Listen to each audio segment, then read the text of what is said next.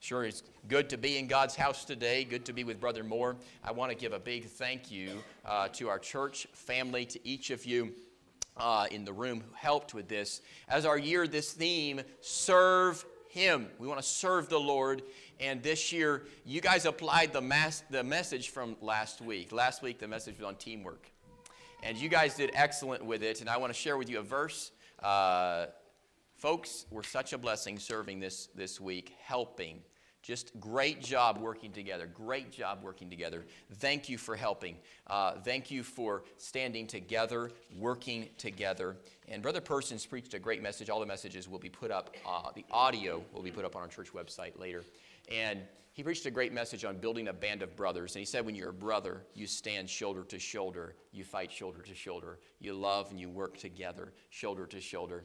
And I thank God for men who have that spirit and the men who had that spirit throughout this week and the women who had that spirit serving. Here's a verse that we have that really um, will encourage your heart today Hebrews 6 in verse 10 For God is not unrighteous to forget your work and labor of love which you have showed toward his name. And they have ministered to the saints and do minister. You might not have got a thank you this week for some of the things you did, but God remembers what you did. Thank you for all that you did. And God saw what you did. He saw what the others did. Everyone did. And it was such a blessing. Thank you, church family. We appreciate you being a part of serving the Lord this week. Brother Mohr has prepared a message. And Brother Mohr, we appreciate you. And he came from Ohio with his dear wife they drove in through the snowstorm and, and uh, came in to meet with us. And, and they were such a blessing. I met him at the men's prayer advance several years ago, and he was pastoring at that time. And uh, then uh, the Lord led him into a ministry now where he travels and ministers, and he's a real blessing. And now he has more freedom to travel. And I reached out to him and said, Would you be a part of this meeting? He said, Yes. And he's such an encouragement and a blessing. He did a great job leading the singing for the meeting. He is an excellent song leader. I didn't want him to have to lead the singing this morning, so he'd be able to give all his energy to preaching. Amen? And so we sure appreciate him and his dear wife. Come on up, my brother. Preach what God's put on your heart. We appreciate you and thank the Lord for you being with us, Brother Mohr. Well, thank you for inviting us to come. It's been a, just a real, real joy to be a, a part of um, this week. And um, um, today, um, how many of you how many of you came to maybe hear an encouraging word today? All right, I invite you back next Sunday. you probably heard about the preacher who uh, uh, who visited uh, one of his dear widows in his church, and she. Um, uh, he sat down to, at her house and he had a, a bowl of nuts. Uh, did you? He kind of he sat down and she walked to another room and he kind of he hadn't had lunch and he was really hungry, so he made himself at home and just took a handful of peanuts and just started chunking them, chunking them down. And uh, so he's eating the peanuts, and then lo and behold, as she walks back in from the kitchen, his conscience gets the best of him, and because uh, she's going to notice her peanut bowl's about half empty. So he uh, he decided to, before he left, he said, By the way, dear, he said, I, I'm awful sorry. He said, I, I got a little hungry. You stepped away and I got me about three or four handfuls of those peanuts. And he said, I just made myself a little meal out of those peanuts. And she said, Pastor, Pastor, don't you worry about that at all. You know, ever since I lost my teeth, all I do is suck off the chocolate. so you can eat all the peanuts you want to eat, they're all yours. now, you come back next Sunday, you're going to get the chocolate. Today you got the peanut. I'm sorry. Reminds me of the pastor, a brand new preacher, had a church, his very first funeral. Have you already done a funeral? Okay, well, so it won't be your first. All right, so first funeral, it's, it's very nervous. I remember my very first funeral. I was in Florida at our first church, 1972. That's a long time ago. Cocoa, Florida. And uh, anyway, so they get to the gravesite and he's nervous and uh, got done at the funeral parlor and then they go to the gravesite and he's trying to get his composure. And said, lord give me an illustration to show me something that i can explain to these people what, what, what's really happening here. And so he came in right over to the right of the cemetery out in the country. There was a big old walnut tree. And so he says that's it walnuts yeah. And so uh, he was explaining how that uh, as we're buried, that, uh, you know, this is uh, the body, the shell goes into the grave. He said, it's just like this, it's like this, beloved. He said, the, the, the shell, like this walnut, like this walnut, the shell, the shell goes, the shell goes into the grave and the nut goes to heaven. and that's exactly what they did. They all laughed, It's like, not a good illustration. so sometimes, sometimes it kind of backfires on us. But how many of you, how many of you old timers remember the show? Uh, I grew up watching it as a little kid, the Art Linkletter show. Some of you, all right. Well, Art Linkletter uh, would have these children uh, come on stage, and he would ask them a, n- a number of questions, and he would have uh, oh maybe an hour, hour and a half with the children backstage before they came out on stage for the TV filming, and uh, he would have the children sit down and they would do uh, coloring and crafts and so forth. And, and he noticed one little boy was drawing a picture, a very, a very large picture, and he asked the young boy, said, "What, what, who, who, who is that?" And the little boy said, "I'm drawing a picture of God." And he said, he said, young man, he said, nobody knows what God looks like. And he said, Well, they will when I get done. I know exactly what he looks like. I want to talk to you today just beginning about God. Um, the mother, she had two very rambunctious little sons, and uh, hard to keep them behaved in church. And so she uh, decided one Sunday they were not behaving, and she handed them over to the pastor and said, Pastor, do something with these boys. And so he took them into his office he sat them down and he said this question Young men, where is God? And they looked at him with fright on their face and they looked at each other. He said, Answer me. Where is God? They looked at each other, about ready to cry. A third time, Where is God? And they jumped off off the couch ran out the door, jumped into Mama's arms, and they said, Mama, Mama, Mama, they've lost God around here, and they're blaming that on us too.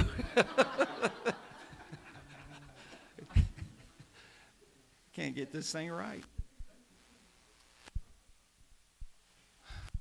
Brother Shed, I, I, as I look back now 51 years ago, we walked uh, on the campus of the Dixon Boulevard Baptist Church. Now, I know, I know, I know what you're thinking because Brother, Brother Shed was so complimentary a while ago. He said, Well, brother, how old are you? You, you're, you got to be in your, did you say mid or did you say late? Oh, I thought you said mid 60s. Okay. Anyway, you got to, and I thought, well, you know, maybe I could just tell the audience my wife and I got married at 12 and 13 because uh, my roots are from Kentucky. And so uh, that's kind of how we do things down here over toward West Virginia, Kentucky. But anyway, anyway. No, we, um, um,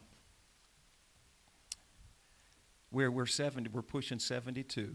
I, I'm sorry, I'm pushing 72. My wife is 62 and I'm 72.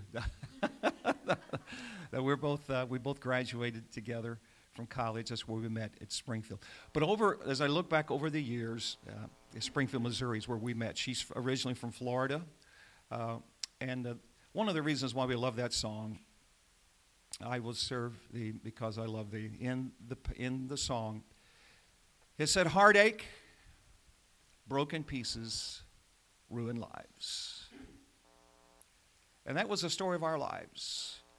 Two young kids coming out of very, very difficult environments. Uh, not something you'd want to choose for someone, for a child to be raised in.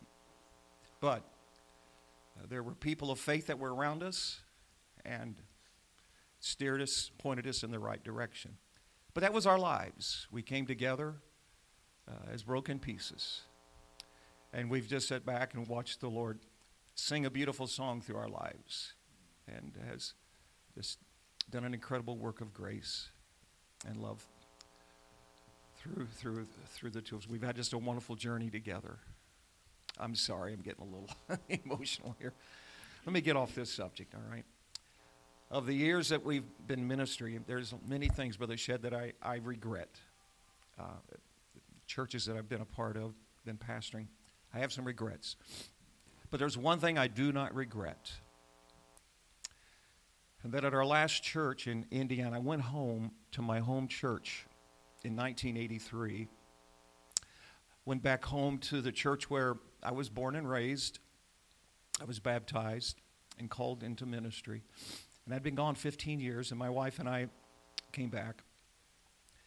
And it wasn't long after being back in Indiana to a church that had been established for several years, a church that at one time had averaged, uh, consistently averaged over 800, and had a membership well over a thousand.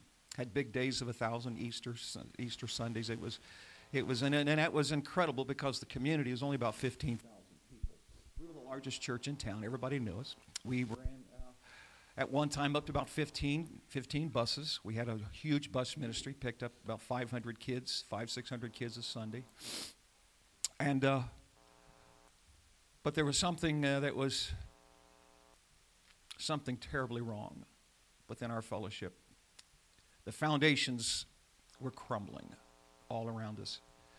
So I decided that uh, maybe it's time for the Lord to really show me, instead of just bringing my experience from the past church and trying to incorporate it in this church. Lord, what, what is the what's the fingerprint of this church? What's the uniqueness of this church? How can I and Joan and I help our, our, our church? How, how can we begin to help this church move into move into the next level of ministry uh, and, and outreach and and just be the church you want us to be. And I couldn't get away from this gnawing conviction. Ed, I want you to begin at the very beginning. And the very beginning is not Genesis 1 1. In the beginning, that is preaching through the book of Genesis, through the book of Revelation. But the conviction was I want you to start with me. In the beginning, God. I said, What? You mean theology 101, like God? You don't want me to start with the Bible. You don't want me to start with Genesis. You don't want me to start with the New Testament or the church or salvation or the gospel. No. My people are destroyed, are being destroyed for lack of knowledge, and that lack of knowledge is me. They make profession they know me, but they really don't know me. I said, Well, I don't know how this is going to go over. And so I got out my old theology books from college Chafer's theology, Bancroft's theology, all the old theology books. Those classes that were like shredded wheat. They were good, but they were awful dry. And I never really took much interest in them in college because I wanted to move on to greater things. We wanted to get out and build a church. We didn't want to sit around and talk about theology. But I couldn't get away from the conviction. So I set aside about 20 weeks, Brother Shed, 20 weeks. And, uh, and I preached every Sunday on God. Just God. Because you see, the Bible is a unique book. Than all of the books that have ever been written, it's unique in that you must know the author if you ever are going to understand his writings. You can read any book in the world and know zilch about the author and still get something out of the book. But you can't read the Bible divorced from the author. And so, why is it our people are struggling so with just the simplest things from the scriptures? It's because they're getting the cart before the. So, start with me. And Brother Shed, when I did the first, the first time I did, I, 20 weeks and then I realized about every five or six years, that's the best thing I could do for our church. And so I did that every five, six years. We put the brakes on. We're going back to the beginning from the very basics, and I'm going to teach you about God. And we do a series. Sometimes I'd mix it up. I do like the names of God, which, eh, which uh, express, exhibit His essence, His character, His attributes. But I take each of the attributes. We know of about 35, 36, 37 attributes. That's not all that God is. It's revealed in His Word. God is much more than just those attributes, but that's what has been revealed to us from Scripture. and I preached on God the Father, God the Son, God the Holy Spirit. I'd tail off into a series on Christ, the second person of the Godhead, in the person of the Holy Spirit, did a series on the Holy Spirit. And it was amazing how our people were like a cow looking at a new gate. It's like we've never heard this before. We never knew this about God. And so, somehow, in the midst of building a church and preaching the word, we miss the very obvious, and that is God. It's like in Boston, Massachusetts, several years ago. A Catholic family invited over their family, and invited over their friends for the christening of their brand new baby. And it's a tragic story. In fact, it made the front page of the Boston Globe. As all the guests were arriving, someone asked the question, By the way, where's the baby? And the baby was found dead, suffocated from the coats of the guest. Coats were laid unknowingly on top of that baby. And here we are worshiping God and do we really understand and know and have experienced the one that we're here worshiping? And so that's where I had to start. I know that's not where you're going to have to start. You have people that are, that are grounded. But that wasn't our, our case, our testimony, our luxury. So that's where we had to start. And one of the things I started with was with this quote I want to put up on the screen, if we could, Brother Dan. And that is from A.W. Tozer in his book on the attributes of God, on the knowledge of the holy. And this, this just struck my heart and just pierced me deeply. And this, again, this is several years ago, but still, it, even today as I'm thinking about it, it still pricks my conscience. What comes into our minds when we think about God is the single most important thing about us. Do you believe that about yourself? That there is nothing as important in your life as your concept of God and your understanding of God? For this reason, the greatest question before the church is always God Himself. The most critical fact about any of us is not what we are at any given time and what we may say or do at any given time, but what we, in our deepest heart, conceive God to be like. Now, I'd like here, like to in just the next few minutes relate how God, the knowledge of God, the experience of God, the understanding of God relates to our faith. But let's just kind of back up. And this is this is where I landed on this matter of the attributes, the understanding, the character, the essence of who God is, and that's where you have to begin. Before you begin with creation, before you begin even preaching the books of the Bible, though God is revealed in the Bible, but we're going to pull out of the Bible who He is before we talk about what He has done. And so, here is where I personally landed. You can't love someone. And by the way, what is the first and great commandment? Thou shalt love the thy God with all thy with all thy soul, with all thy mind, and with all thy what? Your strength. So you ask yourself the question then what perhaps could be the greatest sin that you could ever commit? Well, the greatest sin can only be understood by what is the greatest commandment. If you understand what the greatest commandment is, you'll understand what the greatest sin you could ever commit then it is not to love the Lord your God. And of course, the second is to love our neighbor as ourselves. But in real life, you and I cannot love someone that we don't know. Right? Are you going to love someone you don't know? So to know him, to truly know him, is to love him. And by the way, you're not going to trust somebody you don't know. You only trust the people you know. Come on, help me with this. You don't love people that you don't know, yes or no? And you're not going to trust someone until you really know them. And so, I know this is very elementary, but to know him, you'll trust him. And to know Him, you will love Him. And if you love Him, you'll trust Him. And if you trust Him, you'll obey Him and you'll serve Him. Now, what was I trying to do as a pastor?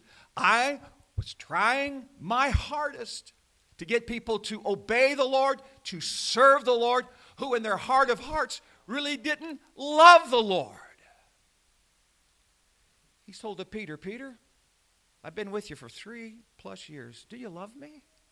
Well, Lord, you know I'm very fond of you. No, no, Peter. Do you love me?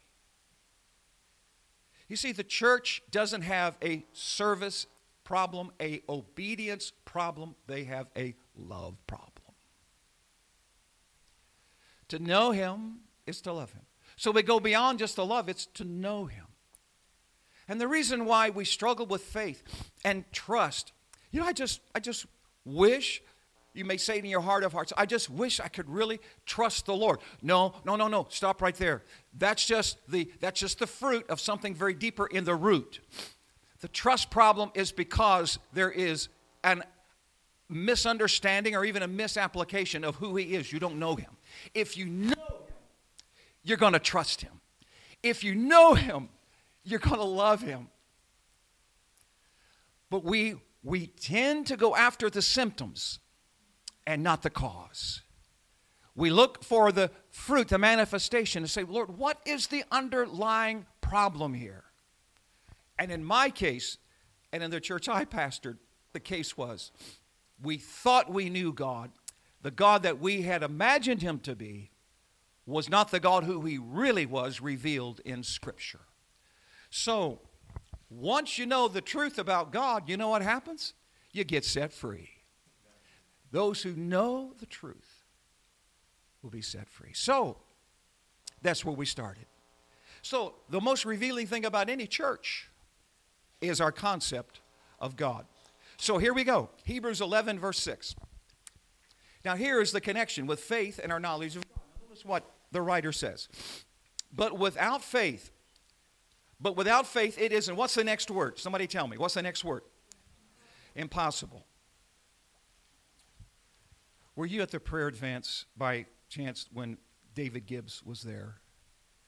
Do you remember? Uh, now, I, do you know how long ago, how, what year that was back years ago? You were at the advance. Well, that's okay. But David Gibbs, there was one of the advances that he preached to us and challenged us to pray impossible prayers. He said, Why would you settle, knowing how great God is, how glorious God is, how powerful God is, and how much God loves faith? Why would you settle to pray for God to do something great when you can ask Him to do something impossible? Why settle for greatness? That nearly knocked me off the pew. I've been praying for God to do a great work. God, do a great work. God, do a great work. And then David Gibbs said, That's so puny. That's not even on God's radar. Why don't you ask for something? Say it with me. To do the impossible. Start you a prayer. So Harold, Harold Vaughn started this thing of impossible prayer list. He started putting those out. Here's, here's a list called impossible prayers. Put down people, situations, whatever. Start listing and, and, and claiming it every, every time you think to pray. The, the, your impossible prayer list. Because without faith, it's impossible to please. And listen, and he that cometh to God. So in other words, coming to God, you must believe. You must believe that he is who he says he is. And so in, in order to do something, you have to know him. You have to know him. You have to understand him. You have to experience him. In Chronicles, I think it's 16:9 one of my favorite passages in the entire Bible that I repeat to myself, not all the time, but on a regular basis. The eyes of the Lord run to and fro over the face of the earth, that he might show himself strong on behalf of those whose hearts are perfect toward him. Now, a perfect heart is not a sinless heart. Can anybody say amen to that?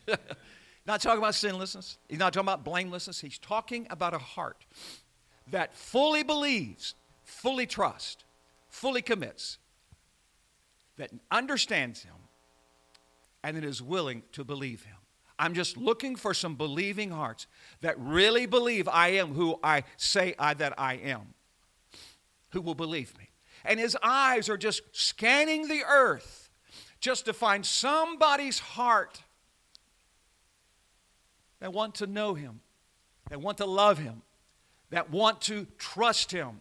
And from that will flow our obedience, our fellowship, and our love. Excuse me our service, and our obedience. So, without faith, it's impossible Him. He that comes to God must believe that He is, and something else.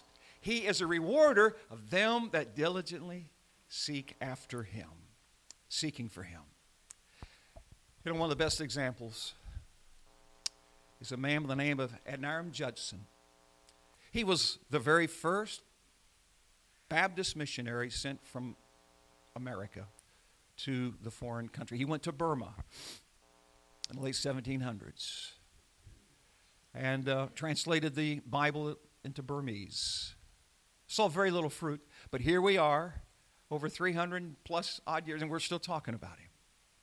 And Adoniram Judson. We studied him. We had to read his story when I was in college, in mission, our missions class. Uh, pastors use many illustrations about Adoniram Judson. Buried two wives on the mission field. Both of his wives died of diseases. Had eight children. Only one was still living when Judson died in 1836. Lost seven children on the field. Judson was arrested. Burmese, Burma is down in the southern region of, the, of, uh, of uh, India, the continent of Asia.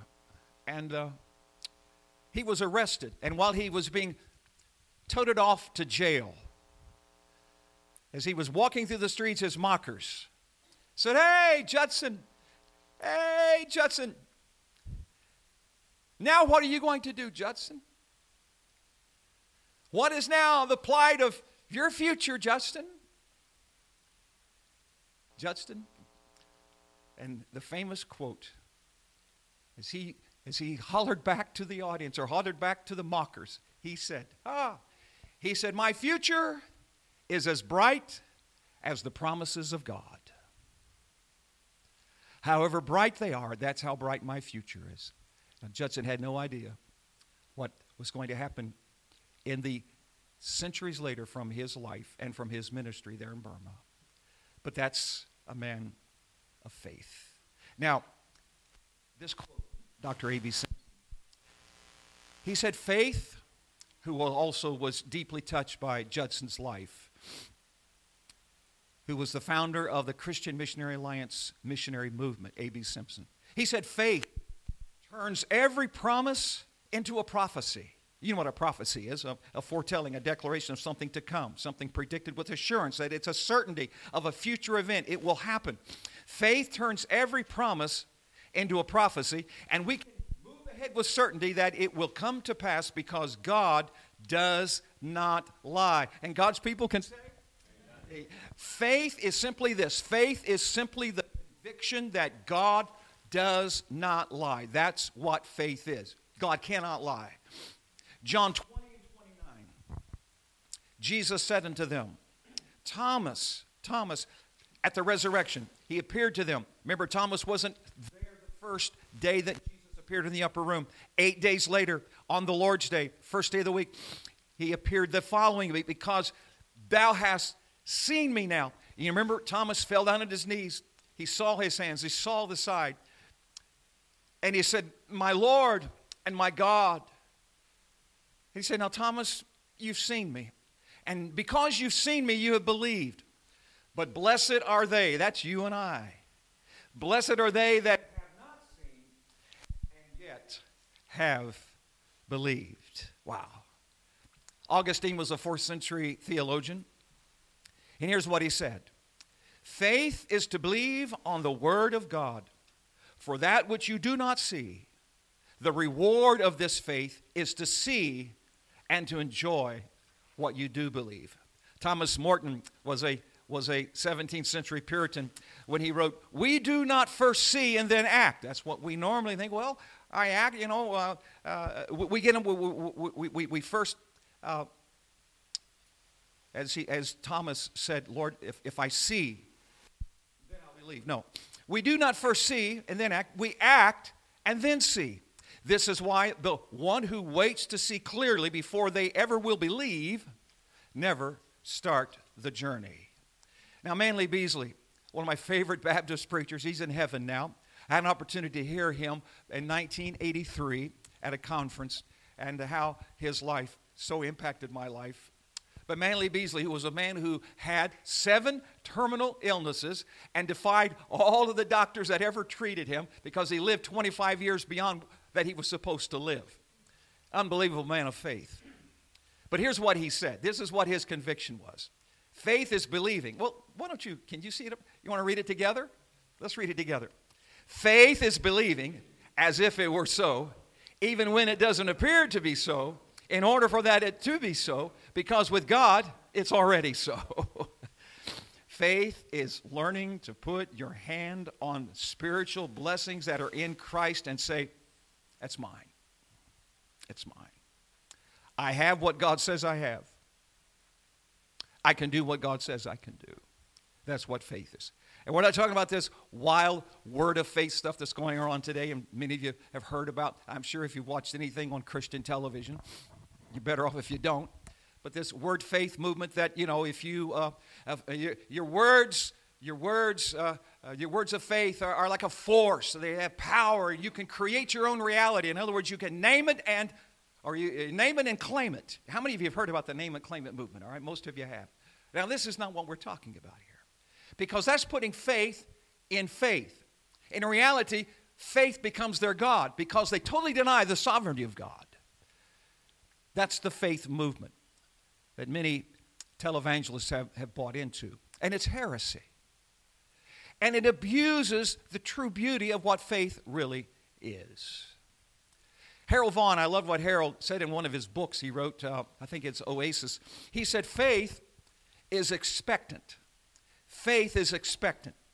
Asking for rain is called prayer. Carrying an umbrella is faith. Uh, so when, when faith goes to the supermarket, it always carries a basket. When faith prays for rain, it always carries an umbrella. I remember old Dr. Vance Havner. I don't know if you ever read anything by Vance Havner. Old Vance Havner, he, uh, he was in a meeting, this was many, many years ago down in southern Texas, and they were having a horrible drought, which that which of course they've heard had those uh, of late as well as California. A terrible drought. And the church asked during the revival meeting if they could have one night just to pray for rain. They'd gone for weeks and weeks and weeks. Things were just dried up. It was horrible. So they prayed for rain. They actually called a, they called a meeting during the revival of their church for the community to come together. And many people in the community, other churches came. They had a prayer meeting for God to intervene and have mercy on them to bring rain. And the next night during the revival meeting, Vance Havner got in the pulpit and rebuked the whole church because nobody brought an umbrella. How many of you think they were praying in faith? Not a one of them. Not a one. You say, well, that's kind of being judgmental. Well, I think he got the point across. Philip Brooks wrote, God will send no wind to drive the ship if we have no faith to hoist the sails. So, I just want to ask you a few questions here, and then we're going to go really, really quick. Then I want to nail this down. Hopefully, uh, that uh, uh, lunch won't win out over the sermon, okay? Uh, that, in other words, we won't start having this growling sensation going on. Uh, I hope I'm not the one who has it. First, I'm going to ask you some questions, okay? I want to ask you some simple questions because we're going to, we're going to focus in just when you talk about God and faith, about the omniscience of God. When I talk about omniscience, what comes to your mind when you hear the word omniscience? Anyone?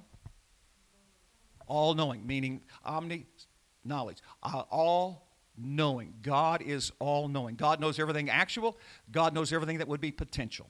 I'm, not going to go into the, the omniscience of God, but just, just thinking about God who is an all knowing God. So let me ask you this question. Number one, which, which, which came first?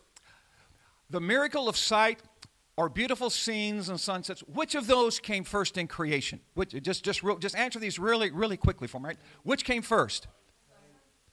Beautiful sights were before our eyes? You mean God created beautiful sights before He ever created our eyes? So, or did He create our eyes and then give us beautiful sights? Okay, which came first? By the way, the answer to number one God created the sights and then He gave us the eyes to see it. Does that make sense? Man was created on what day? Number six, sorry. Did God, uh, so which came first, the miracle of hearing or the beautiful sounds that we hear in life? Which came first? Right. Which came first, the miracle of air or the lungs to breathe in that air? Which came first? Which came first, delicious foods? Oh, not a thing to talk about on Sunday morning at 12 noon. Delicious foods and springs of water or hunger and thirst? Come on, real quick. Which came first? The foods and the water. Which came first? Our birth or the story of our lives? Psalm 139, verse 16, I won't read the whole verse to you, but basically this David, as he looked back, he realized God wrote his whole story before he was ever born and put it in a book. And not one time did it ever do injustice to God's sovereignties and, and God's sovereignty that's over uh, the oversight of our life, and never did it once violate David's free will. You say, but how is it that you can't do injustice to sovereignty and no injustice to free will? How does that happen? He's God. I don't have to figure it out. I can just enjoy it and believe it. Amen? So God wrote it, and it turned out exactly the way it, He wrote it. I can't believe because you know this. You know this. Well, let me ask you the next next question. Next next next question. Which which came first? The Word or the writers of the Bible? Oh, you're well taught. You see, before you see before Moses penned Genesis 1 1. By the way, Moses penned the first five books of the Bible. Before Moses penned, scrolled, I don't know how he did it, Genesis 1 1, Revelation 22 21 was already written. Forever, O Lord, your word is settled in heaven. Psalm 119, 89. Which came first, the first Adam or the last Adam? Which came first? I know it's a little tricky question here. 1 Corinthians 15 tells us which of those were first. First Adam, or the, who, who said that? Who's the last Adam? Jesus Christ. He's the last Adam because remember he was he, they, they were they were going to the, the Jews the Pharisees were going to stone him because he told them that he was before Abraham. Well, I got good news for you, Jews, uh, Pharisees. He not only was before Abraham, he was even before Adam. He was the first. So, which came first? The fallen sinner or the redeeming Savior? Which of those came first? Was Jesus' death on the cross an afterthought? Was it like plan B? Or did God foresee in his omniscience? That's why in the book of Revelation 13 and 8 it is written that Jesus was the lamb that was slain before the foundation of the world before Genesis 1 1, Jesus had already made the commitment to come to earth and to shed his own blood. So, which came first, the sinner or the Savior? The Savior. Are you kind of getting the gist of this? So, let me ask you this question. Let's get, let's get it down to where we kind of live. Which came first, your battles or his victory? You mean the victory has are you telling me that you will never fight a battle that Christ has not already won the victory? Is that what you're telling me? You see why I'm shaking my head, but I'm not really sure it's in my heart. I'm saying because that's supposed to be the right answer, and I want to get an A on the test. no, no, no. There's never a fight, there's never a battle you and I will ever face that Jesus has not already secured our victory. We are not fighting and striving for a victory in this area, over this situation. We are fighting from the ground of already being in victory. That's why when the songwriter wrote the song that we all love to sing, Oh, victory in Jesus, my Savior for. You see, that song is written victory in the present tense. How many of you love victory in the present tense? Yes. We're not talking about future tense. Obviously, yes, the past. Christ won the victory for us at the cross, at the resurrection, in his ascension, and as he intercedes for us from his high priestly throne. Yes, yes, yes. But now, right here, and in the future, every single battle we face. Thanks be to God, which always causes us to triumph in Christ, 2 Corinthians 2.14. Victory is not only believing that Jesus has now done it all, but that he is doing it all now. A single act of faith gets you to know get, gets you into victory, but then the attitude of faith will keep you there. So, how this helped me personally. It dawned on me one day that I, I all of my enemies, Satan, I would I'm never again going to address Satan other than he is a defeated foe. When I think of Satan, first thought, defeat. He's been conquered. His head has been bruised at, at the cross. Yes, the sentence has been passed. And for God's sovereign purposes, he's still out on bail. But the sins, he's been given a life sentence in hell. It's already, he's already been judged. Amen, church?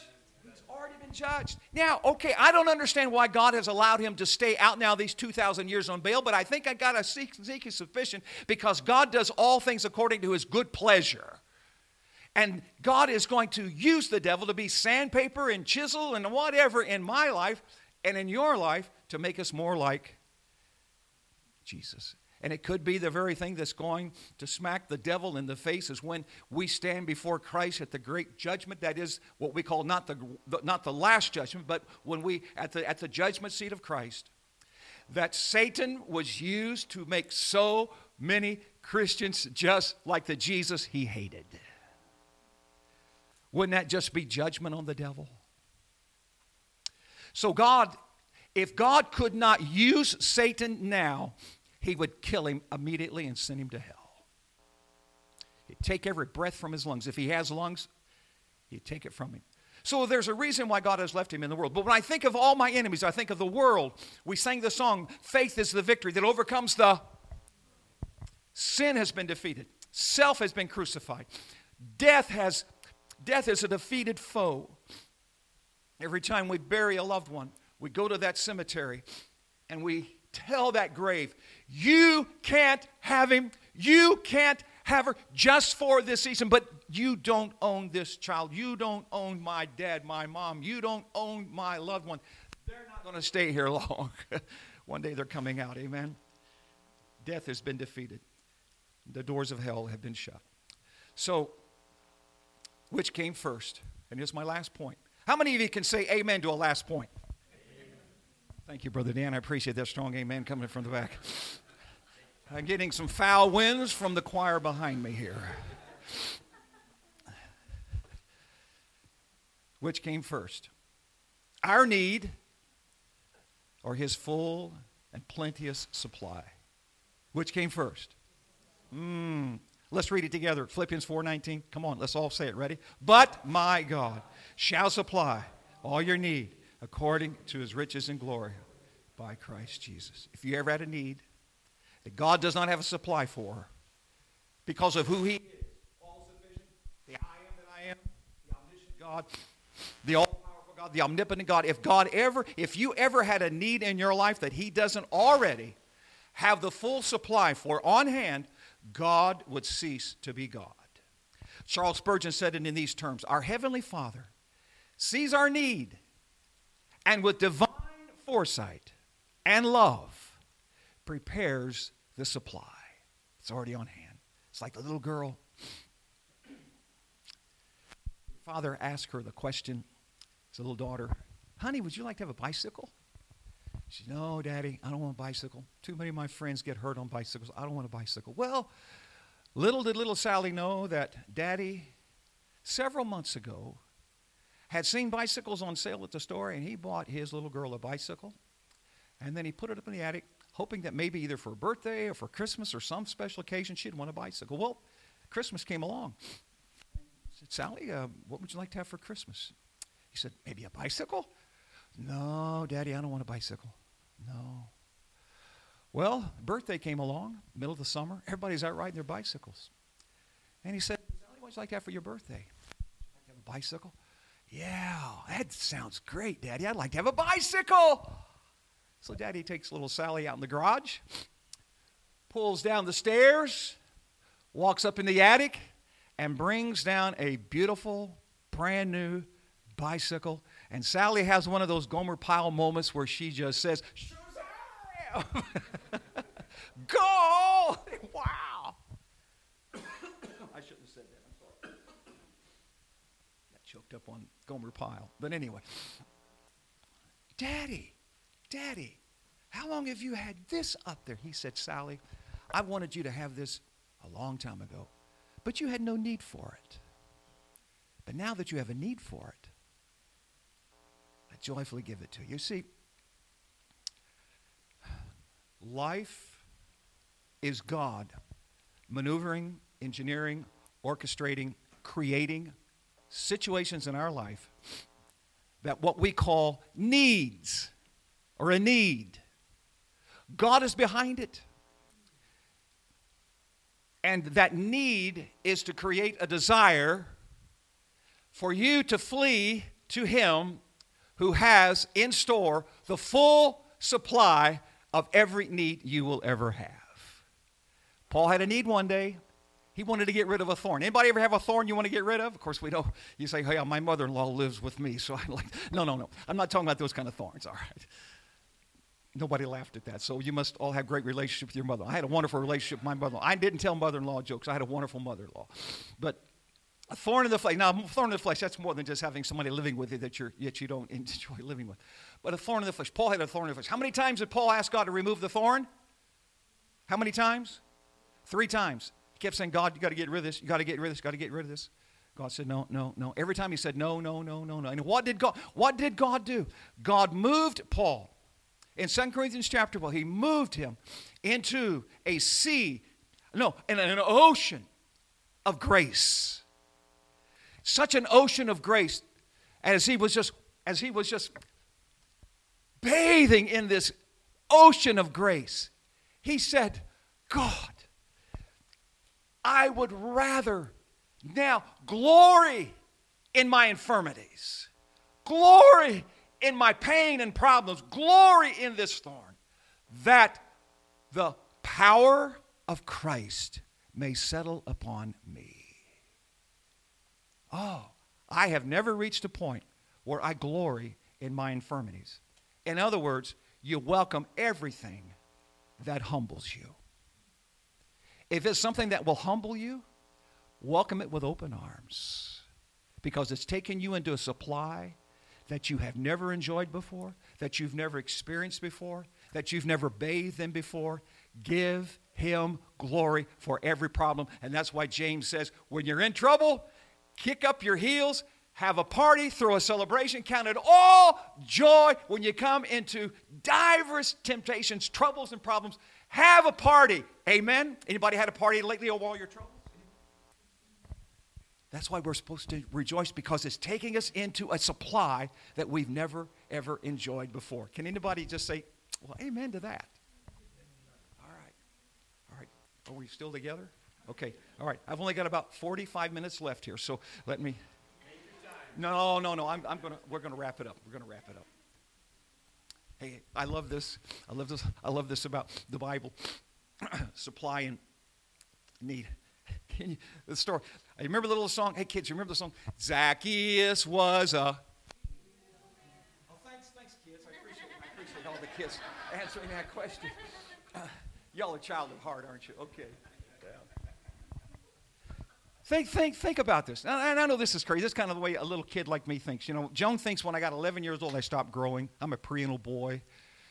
So, anybody, any of the ladies have a husband that never grew up?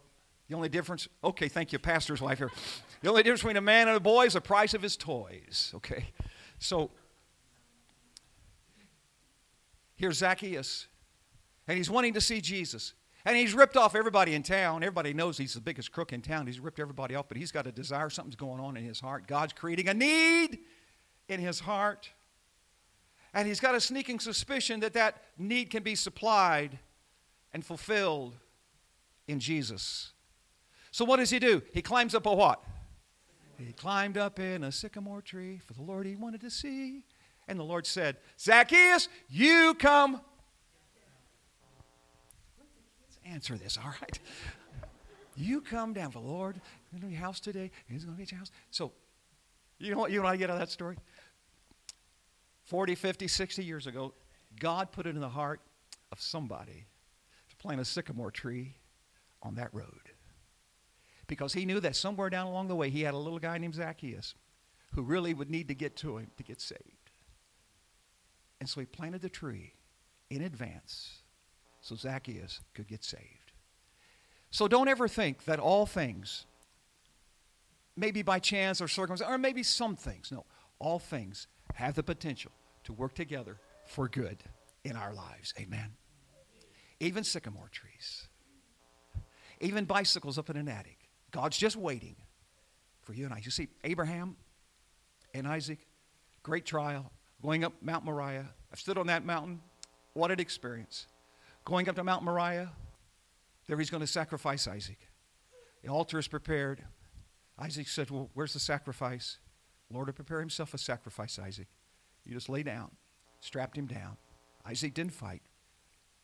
He raises the knife, begins to plunge the knife into Isaac's heart.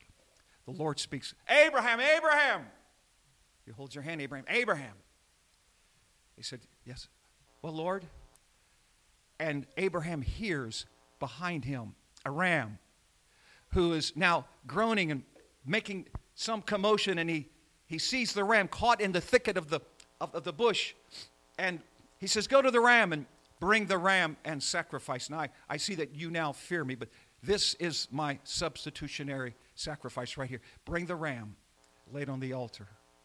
Now, that's a beautiful story of obedience and faith and love and all that, but here's the beauty of the story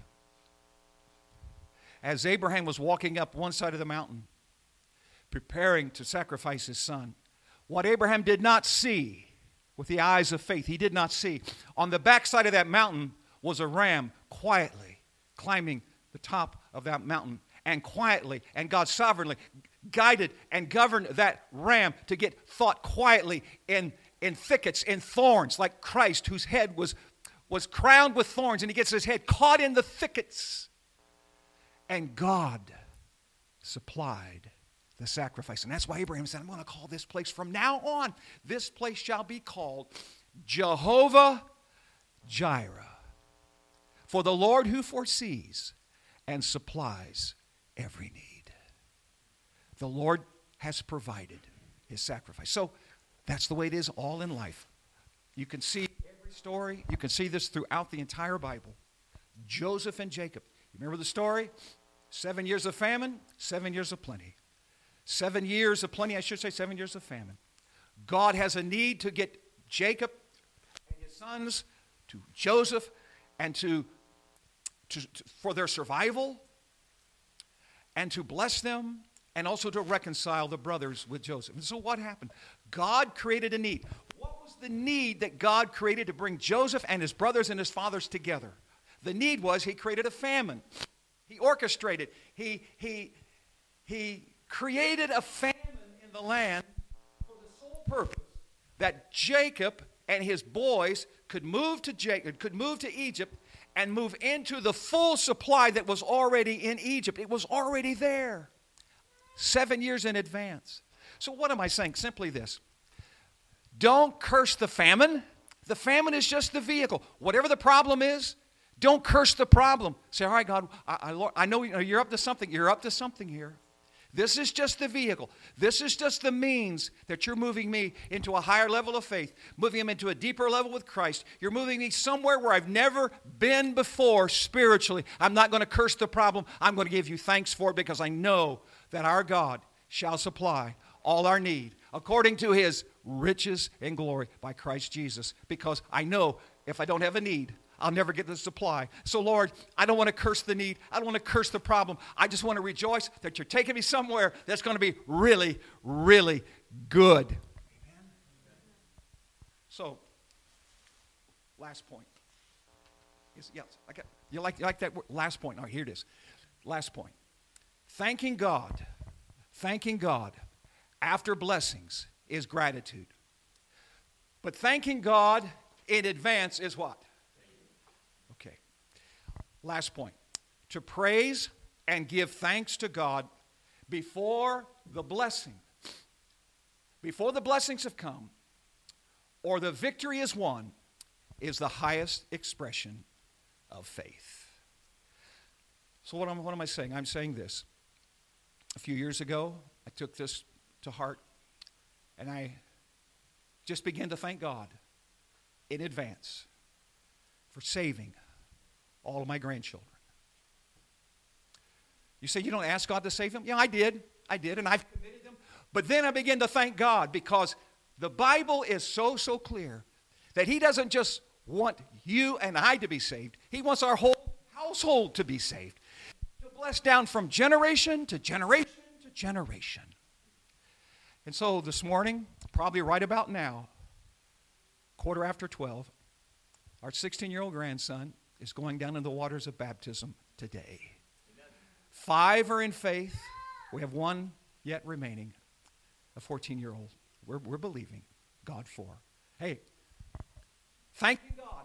We're thanking God for Landon's baptism soon. Or whenever he, whenever he chooses. Thanking God for it.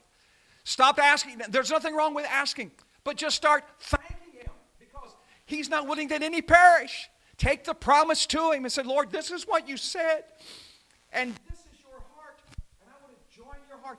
And I don't want to displease you because I know without faith it's impossible to please you, and you love those who express and exhibit faith in you and you alone. So I'm going to give you this. And so one of the Brother, Brother Dan, one of the one of the most blessed, blessed series I've ever preached in our church outside of the attributes of God. I did a series called the 21 Days of 21 Days of Praise. I took it from Psalm 119, where David said, Seven times a day I will praise you. And I challenged the church for 20, because I say, if you do something for 21 days, what happens? It becomes a habit. So I said, we're going to go 21 days.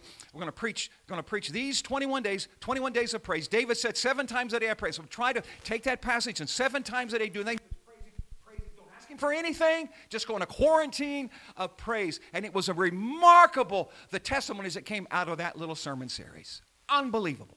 People's faith rose to levels. God began to answer prayer like we had never seen before. So here's what I'm challenging you right now. Let's begin to thank God for the people that are coming to Calvary Baptist Church. Any takers? Anybody going to join me? Let's begin to thank God right now for the people whose lives are going to be changed during this revival in April whose hearts are going to be open, whose lives are going to be challenged and changed and even converted. Can we, can we thank God for that right now in advance? You think that would you think that's presumption? No, that's faith. There's a difference. So let's begin to do that. Let's thank Him. Let's thank Him for that. Let's pray. You know somebody right now?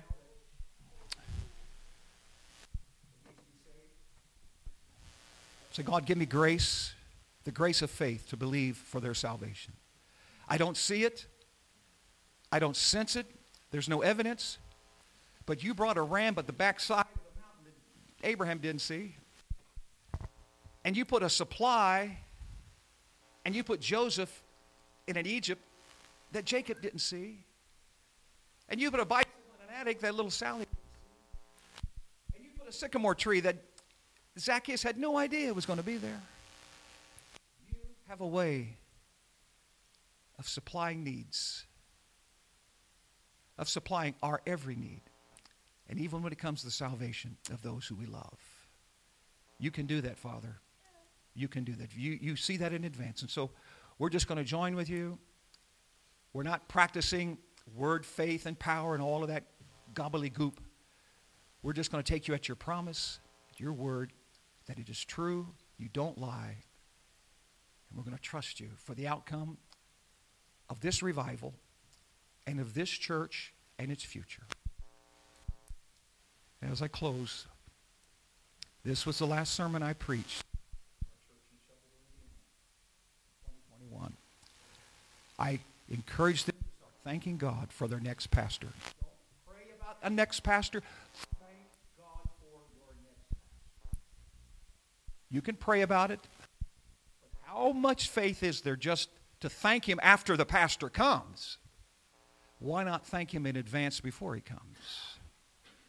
Gratitude is thanking God after the fact. And even an atheist can thank God after a blessing comes. Well, thank God. But an atheist can give thanks after he gets blessed.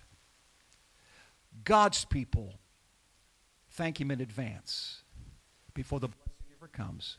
And when there's no evidence and there's nothing but trials and tribulation in the midst, we can still thank him and believe him. If you want to do that this morning, join me in prayer before we close. I'm going to I'm going to go right over here to the right, and I'm going to ask God to give this church a level of faith that they've never had before. Take you on higher planes, higher grounds. I know it's late, and I apologize for that.